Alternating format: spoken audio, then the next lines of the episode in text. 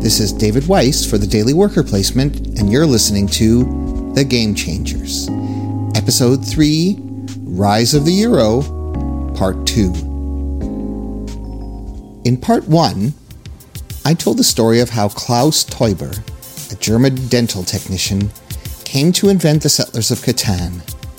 In the second part, we'll look at what happened next and how Catan permanently altered the tabletop landscape. It took Teuber four years of tinkering to get Die Siedler ready for publication. He then sold it to Kosmos, a German publisher that was even older than Ravensburger, having been founded in 1822. When Kosmos released it at the Essen Game Fair in 1995, all 5,000 copies sold out over four days. That must have been an indication that the game would do well.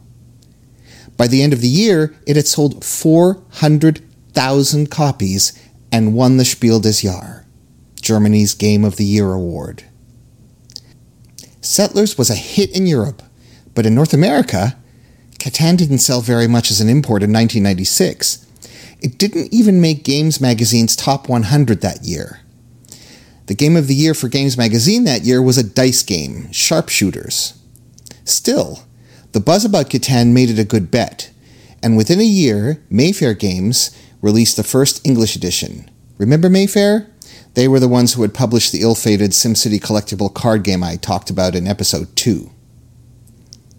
Mayfair had been founded in 1981, and for the first few years, its focus had mainly been on conflict simulation and railroad games. We'll be looking at those railroad games in more detail in the next episode. But by the end of the 1980s, Mayfair had begun releasing English language versions of German games. Given its name and its emphasis on European designs, one would be forgiven in thinking that Mayfair was an English company, but in fact, Mayfair was based in Chicago, Illinois. And it was the Mayfair edition which I picked up in Games People Play, the board game store in Putnam Square in Cambridge, Massachusetts in the late 1990s. I don't remember much about my early playthroughs of Settlers of Catan. Compared to the war games I'd grown up with, the rules for Settlers were a breeze, even though they were organized into two booklets a rule book explaining how the game worked, and a quote, gazetteer, unquote, of terms, which actually included more rules for the game. The hexagonal tiles were colorful with naturalistic depictions of the different terrains. The wooden pieces felt chunky and substantial in a way that the cheap plastic pieces of your typical mainstream American game did not. I do remember thinking, wow, this is a good game. The balance between luck and strategy felt perfect. Every turn, when someone rolled the dice, you had to scan the board to see whether your settlements and cities paid off with resources. You had to constantly be angling for advantage in the trading to get the resources you needed as efficiently as possible. Take too long to build, and you'd find someone else had got there before you, blocking you off. You could get to 10 points in many different ways by building a lot of settlements or a few cities or a bunch of ports. Or you could buy development cards to help you achieve the largest army or the longest road, or build victory point buildings. No one strategy was dominant. And because of the way resources were distributed across the tiles, you couldn't win without trading at least a little, which meant you had to interact with and help other players in order to win. In the months and years to come, I told everyone I knew about Settlers of Catan. When I became a teacher, I used it in my classroom. One year, I was teaching at a tiny private school of 44 students, many of whom had learning and social challenges, often resulting in teasing and fights. But standing around a game of Settlers of Catan, they waited their turns patiently and traded politely without any prompting or assistance from me. I watched them and hypothesized that this miracle arose from the structure of the game. The rules gave my students the scaffolding and reassurance they needed to calm their underlying anxiety. And the balance of luck and strategy meant everyone accepted and were able to cope with both good and bad rolls of the dice. Plus, they had to help each other just a little bit. Even with my relentless proselytizing, the Settlers of Catan's popularity remained frustratingly stagnant. In 1996, the first year the Settlers of Catan was available in English, Games Magazine's Game of the Year was 25 Words or Less, a party game by the designer of Taboo. Catan did make the magazine's top 100 barely, coming fourth in a new category family strategy games. The winner of that category was Priceless, a trading and auction game which time has forgotten. The short review of Catan noted that copies were still hard to get in North America and ended with a coy bit of praise. It will be fully reviewed in a forthcoming issue. If you're serious about games, just buy it. Trust me. By the beginning of 1999, Settlers topped an informal poll conducted by Games Magazine of Desert Island Games getting two and a half times the number of votes as its nearest rival. Magic the Gathering, by the way, was eighth on that list. Only six years later, on its 10th anniversary, and the first year it could qualify, Catan was admitted to Games Magazine's Hall of Fame, joining Magic the Gathering, which had been admitted two years earlier. Games in Games Magazine's Hall of Fame were considered to be, quote, classics that imitators never seem to equal in quality or staying power, unquote. But, as I said in part one, Catan was just the spearhead of the wave. Other designers had begun to emerge from the same fertile German soil of the period. Perhaps the most prolific and prize winning of them all is Reiner Knizia. He's published over 700 games in his 30 year career and won 32 major game awards. Like Klaus Teuber and a very few other tabletop designers, he's one of the few who gets their name above the title on the box cover, like Steven Spielberg or Martin Scorsese get with their movies. Several of his games are considered classics, though which ones in particular depend on who you ask. In my opinion, they would be Ra, Lost Cities, Modern Art, and more recently, Quest for El Dorado. But Knizia's path to tabletop greatness was very different from Teuber's. For Teuber, games and game design were uh, mainly solitary release from the pressures of his adult life. Knizia, on the other hand, was submerged in tabletop culture from almost the beginning. Reiner Knizia was born in Illertissen, a small town in southern West Germany, in 1957. He loved games, especially chess, but the only shop that sold them was the local barber. And Reiner didn't have that much money anyway, so he started designing his own. At the age of 10, he created a complicated game about knights, castles, and kingdoms. Players had to roll dice to move their men around the board, across rivers, and behind mountains to occupy the opposing castle. He later said about it, it was an exciting game at the time, and it still plays well, but you had to be willing to make the game work. As a young man, Knizia went on to get a PhD in mathematics from Ulm University, during which time he wrote a computer chess program and discovered speed chess, where players have only seconds to make each move. He found he preferred this mode of play over regular chess because it meant games could be finished much more quickly instead of sitting around for hours analyzing every move. He also continued his game design hobby. Knizia was amazingly productive. During this period, he wrote for a German game magazine, created and contributed games that were included with each issue, and self published a play by mail magazine which came out every two weeks.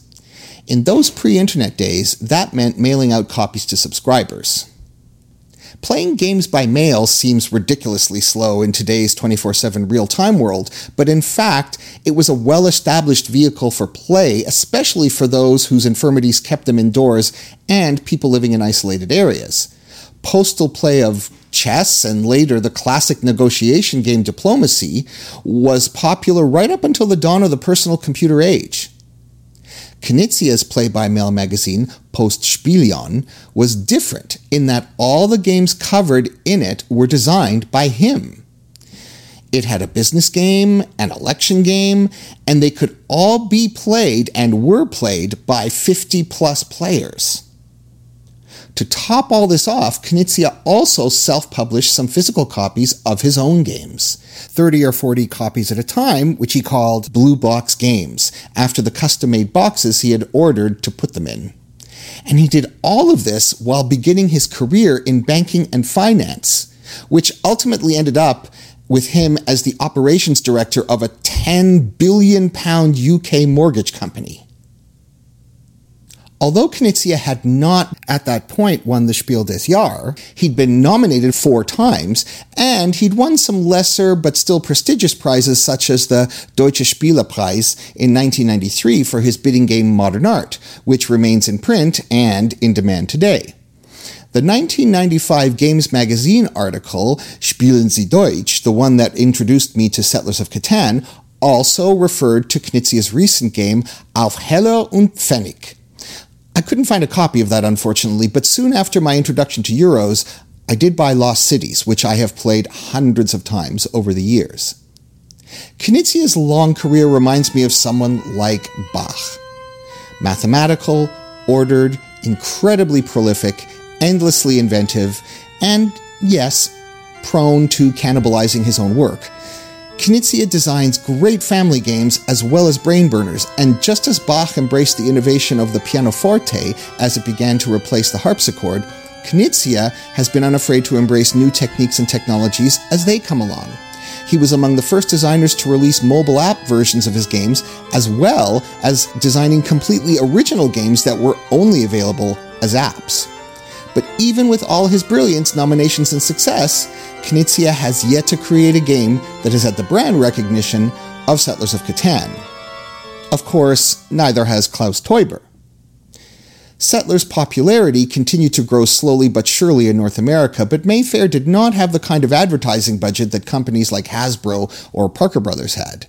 There were no cheesy television spots on Saturday morning cartoon shows. Instead, Settlers' popularity spread by word of mouth, aided by a new tool the Internet. Fans of the game shared and argued about their favorite strategies, came up with their own maps and scenarios, and shared stories of their epic wins or fails. About 10 years after Catan came out, some kind of critical mass seemed to have been reached, and it leapt into pop culture via callouts from celebrities and Silicon Valley magnates. Soon it was being referenced in shows like Parks and Recreation and The Big Bang Theory.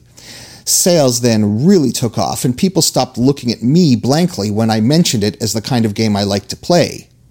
It has now become the quintessential gateway game, the game that everyone passes through to enter the tabletop hobby. By the beginning of 2015, sales of Catan products topped 22 million copies worldwide. Novels based on the lore of Catan have been published, and a Catan movie, first announced in 2015, appears to still be in the works. So if Reiner Knizia is like Bach, then Klaus Teuber would be more like. Um, I'm gonna go with Jimmy Page, the guitarist and brains behind Led Zeppelin. Sure, Page has had some side gigs over the years, scoring the Death Wish soundtracks, the band The Firm, that album with David Coverdale. Mm. But aside from that, he has anointed himself the keeper of the Zeppelin flame, the archivist and remasterer of all those Led Zepp releases and re releases. His legacy is secure, and his influence as a guitarist and songwriter is undeniable. And he seems content with that and more power to him. He's earned it. The same goes for Teuber. Although he has designed and released non Catan games over the last 25 years, most of his work has been expansions and variations of the Catan template. An extension adding a fifth and sixth player came out in 1996, along with a card based version. Within the next two years, Teuber designed sequels introducing new rules for seafaring, knights, and cities, and a science fiction version, The Starfarers of Catan, with entirely new modules for alien races, came out in 1999. Then there were historical scenarios on pre printed maps, a Star Trek version, a kids version, a Game of Thrones version, another kids version. Teuber kept making them, and people kept buying them. Catan has also made the leap to digital, several times in fact. So Teuber's legacy, like Jimmy Page's, is secure, especially after he brought his son Guido on board to help run the company that oversees his vast Catanian empire. Today, Catan is probably the most popular German game on the market. But that term, German game, hasn't been used in decades now. With the spread of the hobby, designers from all over the world began to create games like Catan, games with relatively simple rules and high quality components that emphasized strategy over luck and indirect over direct conflict. Games like Carcassonne, Seven Wonders, Puerto Rico, and Splendor. Since many of the immediate successors of that first wave were European, and the themes of their games had a general European slant to them, we now talk about Eurogames, or Euros. Even Richard Garfield, the inventor of Magic the Gathering, got into the Euro act with King of Tokyo, a Godzilla themed game where players take the role of mega monsters fighting to be the last monster standing in Tokyo Bay. Each of these games has done well enough to spawn sequels of their own. Catan's success had also created a whole new generation of fans all over the globe. What's more, major publishers and distributors took notice and became receptive to a whole new type of games that they had previously downplayed or ignored or dismissed. Of course, the state of the tabletop art has moved on since Catan was invented. In the early days, games of Catan fell short compared to Risk and Monopoly, but today, both the early and later rounds of Catan feel like they drag on for a little too long, and there are plenty of games which are better paced and pack even more strategy and decision making into a shorter time. The recent re release of Starfarers of Catan has tweaked the rules to address just that very issue. The decade from 1995 to 2005 could be considered the first golden age of modern tabletop. In that time, many games, some of which I've already mentioned, like Modern Art, and others like El Grande, Tigris and Euphrates, they were released which all broke new ground, introducing or codifying standard mechanics like area control and role selection.